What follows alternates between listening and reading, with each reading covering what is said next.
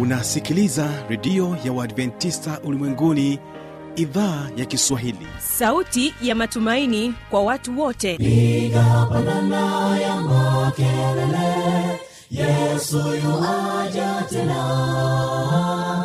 Ipaza sauti himba sana yesu yuaja tena. Anakuja anakuja yesu yuaja tena hii ni sauti ya matumaini kwa watu wote. Inayokujia kupitia redio ya uadventista ulimwenguni awr toka kila kona ya dunia tunasikia vita njaa maafa hivyo washiria marejeo ya mwokozi. Piga panda ewe mlinzi yesu yuwaja tena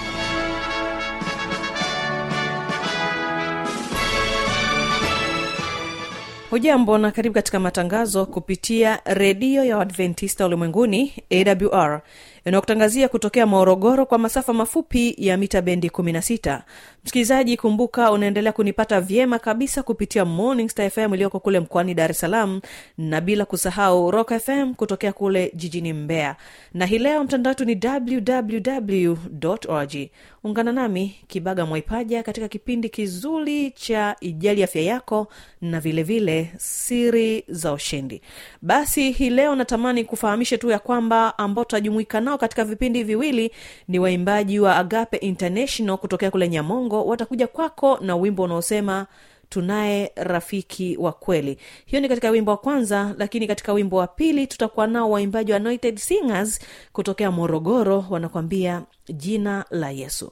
Msikilizaji katika ijali afya yako hii leo tutazungumzia tatizo la ini na hii ni sehemu ya kwanza tutakuwa naye dr benard chenge naamini ya kwamba tutajifunza mengi.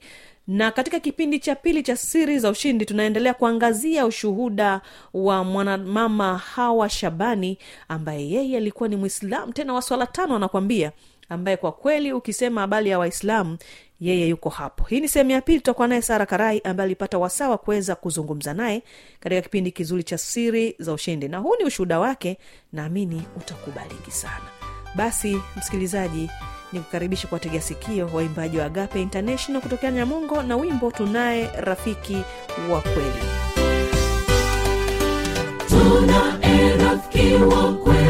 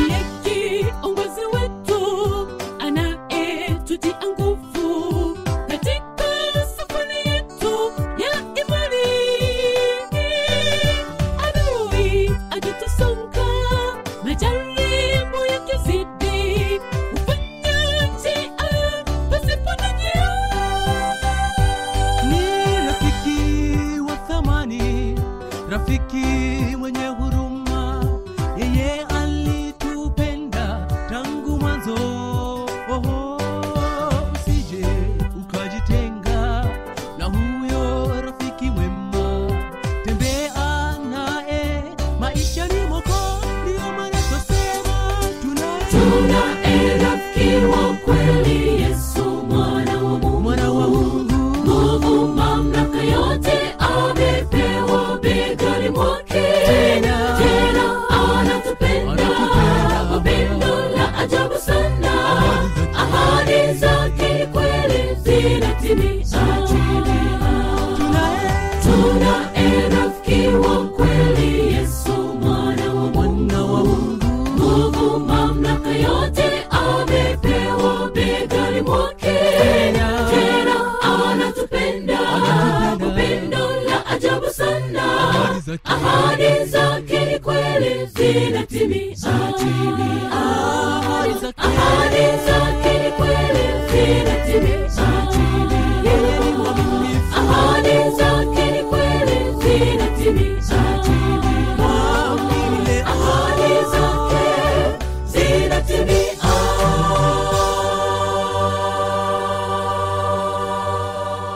Na msikilizaji mara baada ya wimbo huo basi kipindi hewani ijali afya yako na dr benard chenge anakuja kwako na mada inayosema tatizo la ini sehemu ya kwanza.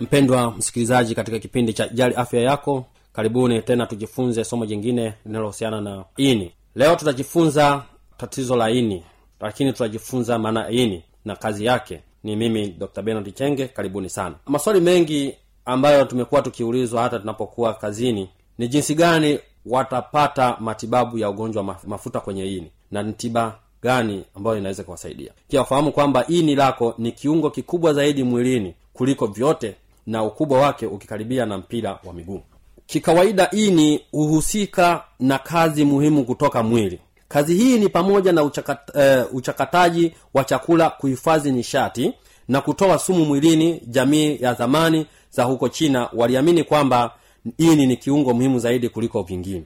Lakini tunaona kwamba ini ni moja ya viungo vinavyofanya kazi nzito sana mwilini likifanya kazi bila kuchoka katika kusafisha sumu kwenye damu. Hutengeneza myongo ambayo hutumika kwenye uchakataji wa vyakula vya mafuta kuvunjavunja homoni ambazo hazitumiki na kuhifadhi vitamini na madini muhimu kama madini ya chuma. Uh, kama tutaungana na mimi kwamba kazi ya ini linafanya kazi kubwa sana. Chochote unachoingiza mdomoni ili lazima lifanye kazi ya kukitesti. Je kama ni kitu kizuri kama hakina kemiko hakina madhara ini linahitaji kusafishwa pia. Sasa kama ambavyo ini linasafisha mwili pia linahitaji kusafishwa ili lifanye kazi kwa ufanisi na lisichoke mapema. Ini linahitaji kula mboga za majani kwa wingi kufanya mazoezi ya mwili na kupunguza matumizi ya pombe na kemikali. Wapendwa wasikilizaji tumekuwa tukirudia sana hizi mada e, kufanya mazoezi. Kila aina ya ugonjwa lazima uta, utakutana uzembe kutofanya kupunguza matumizi ya pombe. Wengi wanakunywa pombe. Hasa wanaokunywa pombe lazima wapate tatizo hili.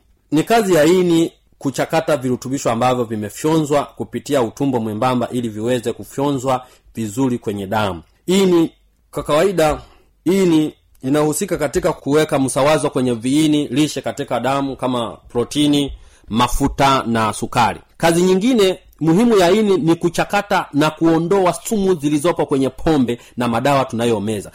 Hebu e, jiulize mpendwa msikilizaji unayokunywa pombe kila siku hmm? unayokunywa pombe kila siku maana yake ni kwamba ini unalipa kazi ya kutoa sumu kila siku. Mwisho wa siku litafikia sehemu ya kuchoka na lishachoka ndipo utakuwa na tatizo la mafuta mwilini utakuwa na matatizo mara mengi mengi ya ini. Na kuna aina zaidi ya mia za magonjwa ya ini. Lakini kwa leo tutaangalia fat livers hmm? mafuta kwenye ini eh, fat liver eh, ama tatizo la mafuta kwenye ini. Hebu tuangalie sasa ugonjwa huu wa ini ikiwemo dalili kisababishi chake pamoja na jinsi ya kupata tiba eh, kirahisi ukiwa nyumbani au kwa kutumia dawa za hospitalini. Sasa aina ya kwanza ni fat liver ambayo ni mafuta kwenye ini. Kuna aina mbili ambazo za za mafuta kwenye lini mpendwa msikilizaji sikiliza kwa makini. Aina ya kwanza tunaita alcoholic fat liver disease afld uh, aina hii ya fat liver husababishwa na matumizi makubwa ya pombe mpendwa msikilizaji unayotumia kinywaji hiki cha pombe uchakataji wa pombe hufanyika kwenye ini na kiasi kikubwa cha pombe hubadilishwa kuwa mafuta na kisha kuhifadhiwa kwenye seli za ini. Hivyo kadiri kunapoongezeka kiwango cha pombe unajiweka kwenye mazingira hatarishi zaidi ya kuongeza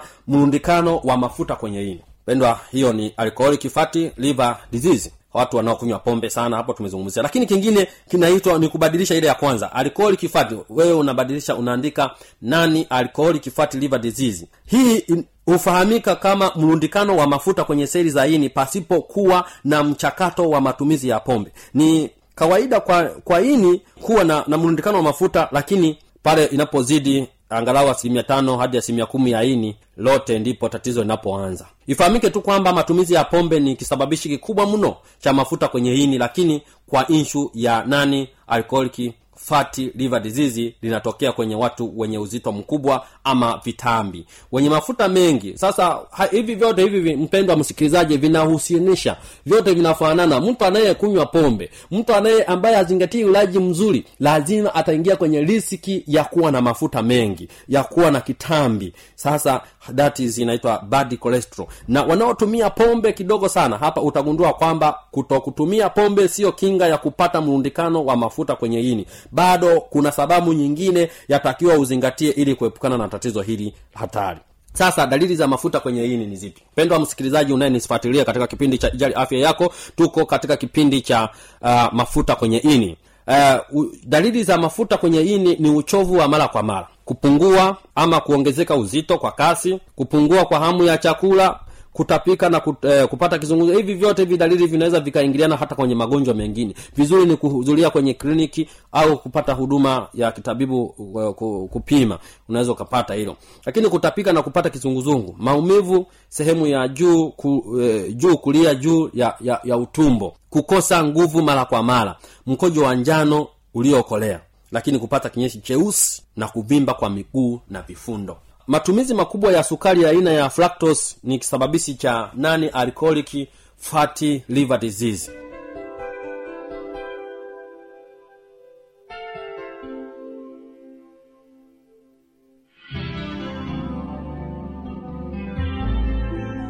na kwa mada hii nzuri kutoka kwake dr benard chenge naamini ya kwamba tunaendelea kuelimika kwa vingi kupitia kipindi hiki. Ni kukaribisha sasa katika kipindi cha pili naye huyu hapa sarakarai na hawa shabani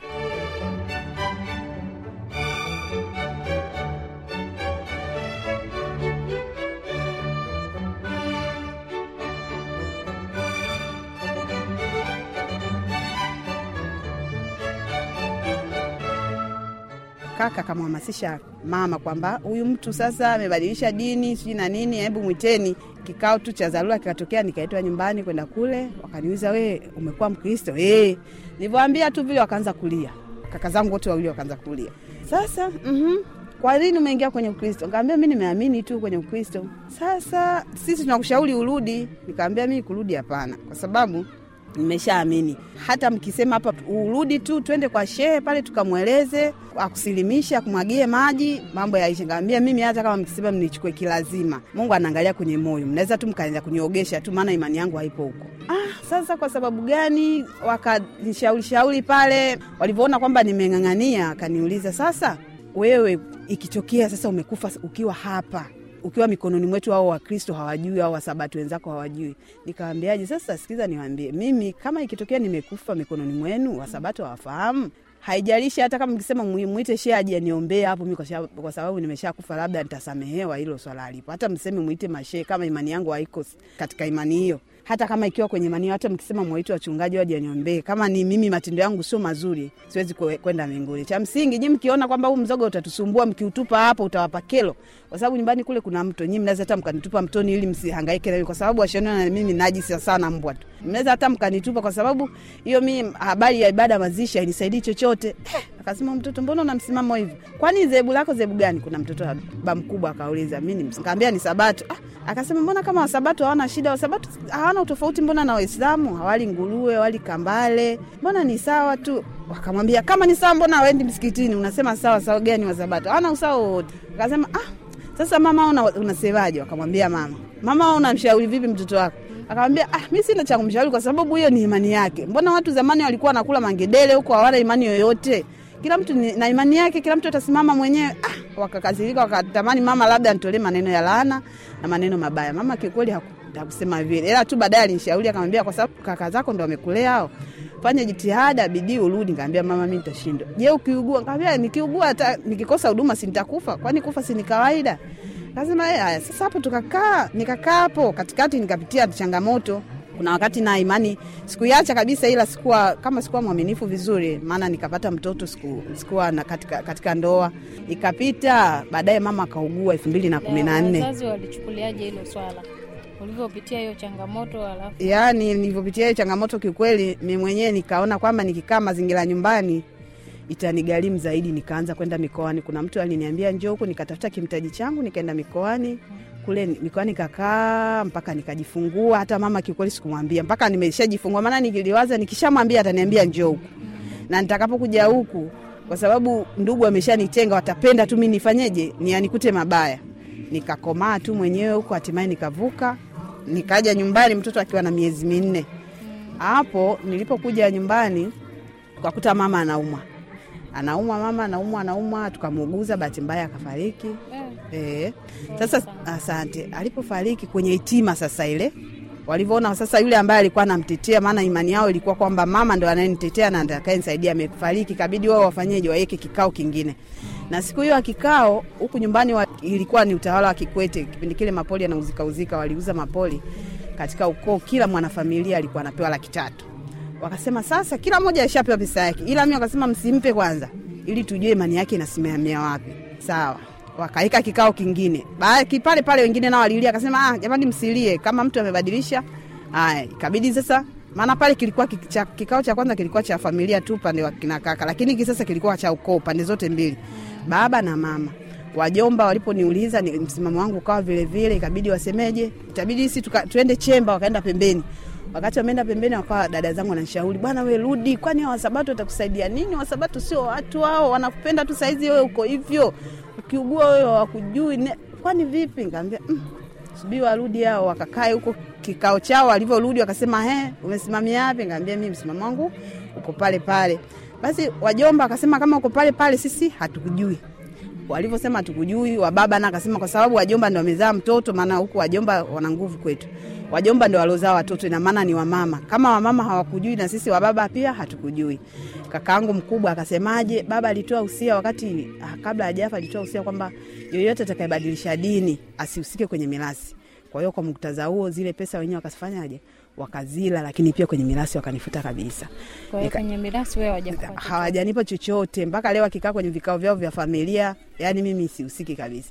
Basi baada ya hapo mimi mungu akanipigania nikaendelea nikaendelea nikaendelea nikawa najitegemea kiukweli. Juu ya hizo changamoto zote nikawa najitegemea. Nashukuru mungu sasa hivi nipo maeneo ya hapo kisambi bado tunasali na watoto sasa hivi wawili na kiukweli katika imani sahizi namshukuru mungu kazi ya ushonaji naendelea nao vizuri lakini pia na kibiashara changu sahizi ni nachukua vitenge hapo kariako nauza. Kwa hiyo namshukuru mungu.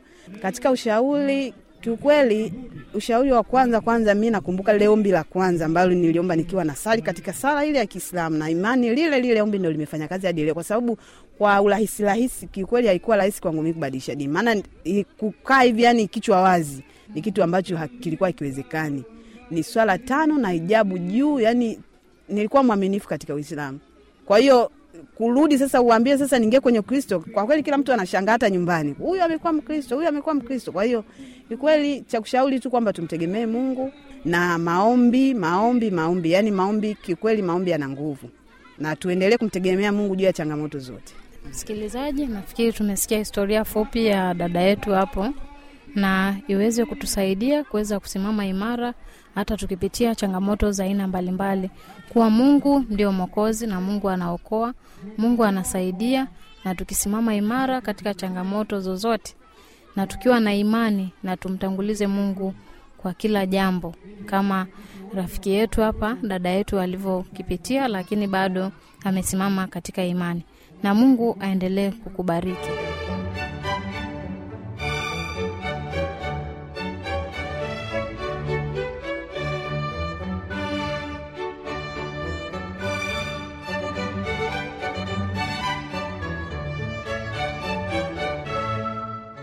na hiyo ndio tamati ya vipindi hivi kwa hii leo. Kama una maswali maoni au changamoto tafadhali waweza kunijuza kwa anwani hii hapa ifuatayo.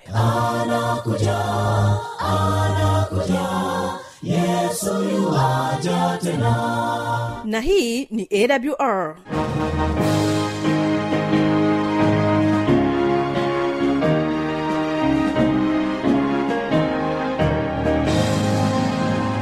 redio adventista ulimwenguni awr sanduku la posta 172 morogoro tanzania. Anwani ya barua pepe ni kiswahili at awr org. Namba ya mawasiliano simu ya kiganjani 653 570814 na pia unaweza kuwasiliana nasi na idhaa ya maasai kwa nambari 769 986355 ukiwa nje ya tanzania kumbuka kuanza na namba kiunganishi alama ya kujumlisha 255 unaweza kutoa maoni yako kwa njia ya facebook kwa jina la awr tanzania.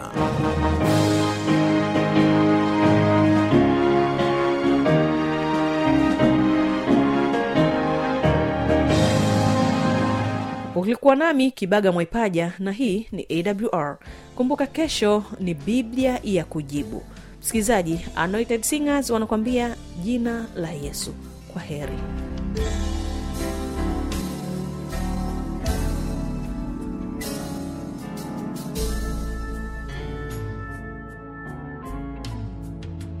Jina la Yesu ni la thamani sana, hakuna kamwe tena jina kama hili. Ni tumaini pekee la dunia, wakati dhoruba na mashaka vimetanda, tumai pekee limebaki kwake Yesu tu. Dunia haina msaada, kwake tutapata faraja, amani. Tulihifadhi mioyoni jina hili, tumai peke limebaki kwake Yesu tu. Dunia haina msaada, kwake tutapata faraja, amani tulihifadhi mioyoni jina hili.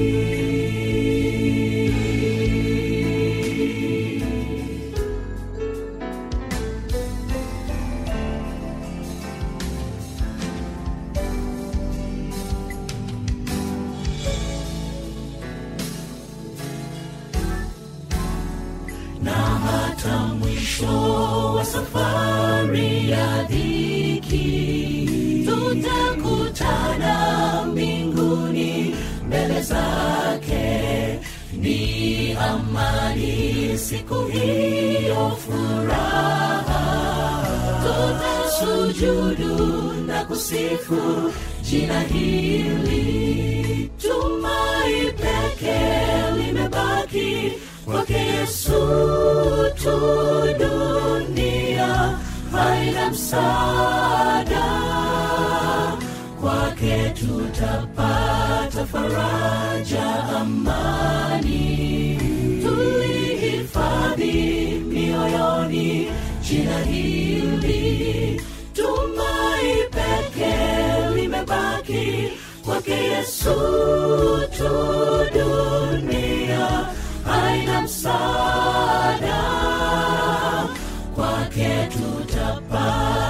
faraja amani tulihifadhi mioyoni jina hili. Tumai pekee limebaki kwake yesu tu dunia. Haina msaada kwake tutapata faraja amani tulihifadhi mioyoni jina hili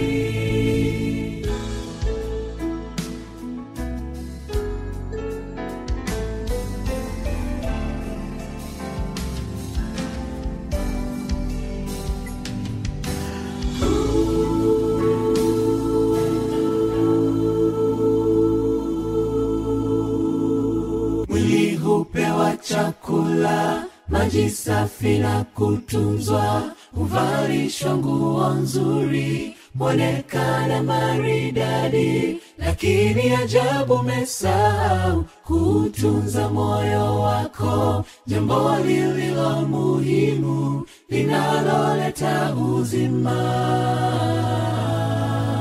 Lina moyo kuliko yote uyalindayo zitokako chemichemi za uzima hekima ufamu na heshima. Kwake bwana huu cha kiroho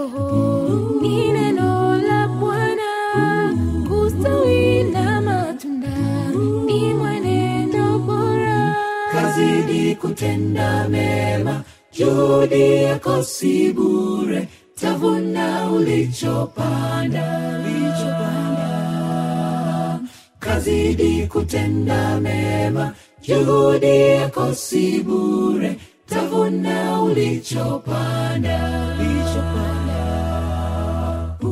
Chakula cha kiroho ni neno la bwana kustawi na matunda ni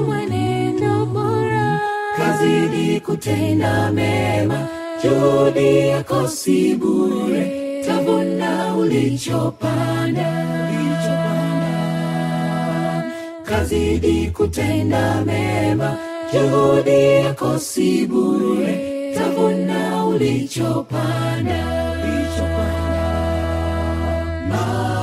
Maombi kila siku soma neno mtafute bwana. Maombi kila siku. Soma neno. Mtafute bwana.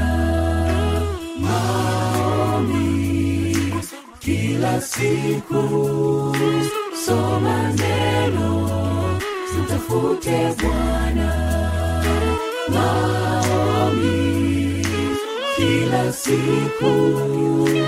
Soma